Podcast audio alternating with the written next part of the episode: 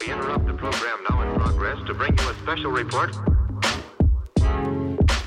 Here are the highlights this morning news. From the WPGU News Desk, here's today's headlines on WPGU 1071 Champaign's Alternative.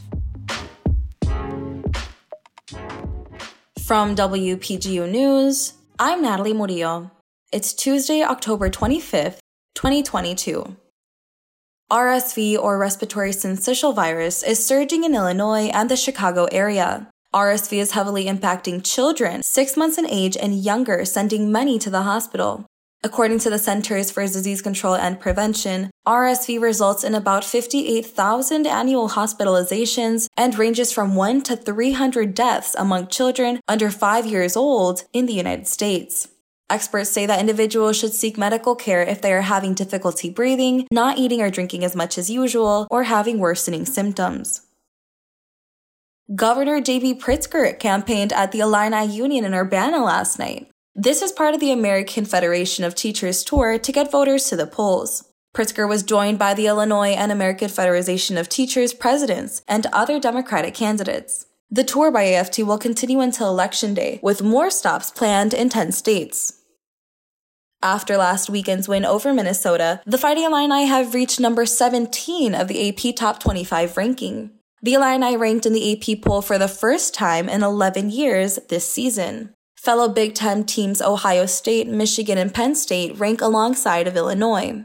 The Fighting Illini will play the Cornhuskers in Lincoln, Nebraska next week. Kickoff is set for 2:30. This past Saturday, the preseason number 23 ranked Illini men's basketball team met the number 5 ranked Kansas Jayhawks in a secret scrimmage. This was a first on court match with a different school before the start of the 2022 2023 NCAA basketball season. The two teams played against one another for three and a half hours at Linden University's Hyland Arena, playing in a variety of different game formats. Coach Brad Underwood claimed after the fact that, quote, we got exactly what we wanted from today. Basketball analyst Jeff Goodman from Watch Stadium noted that the two best players on the floor were Kevin McCullar from Kansas and Terrence Shannon Jr. from Illinois. The Illini will be playing in its first exhibition game hosting the Quincy University Hawks at the State Farm Center in Champaign on October 28th at 7 p.m. The State Farm Center will also be hosting Legally Blonde the musical at 7:30 p.m. tonight. Tickets can still be purchased on the State Farm Center website. The show is being hosted by Champaign's news channel, WCIA3, as part of their Broadway series. The musical follows the plot of the 2001 girl power film with additional songs and dances. Legally Blonde is a story of a fashion major sorority girl turned Harvard lawyer after getting dumped by her boyfriend who doesn't take her seriously.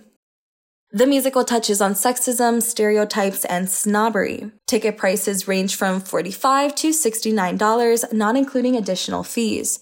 Discounted tickets are also available for students. Contributing reporting for this newscast was provided by Elisa Eden, Josie Alameda, Tara Mobasher, Jacob Shoemaker, and Caitlin DeVete. Our political editor is Avery Bowen. Our sports editor is Jackson James. Our arts and entertainment editor is Mac Dudley. And our science and technology editor is Husna Hussaini. Our deputy news director is Daniel Villarreal. And our news director is Madison Holcomb. For WPGU News, I'm Natalie Murillo.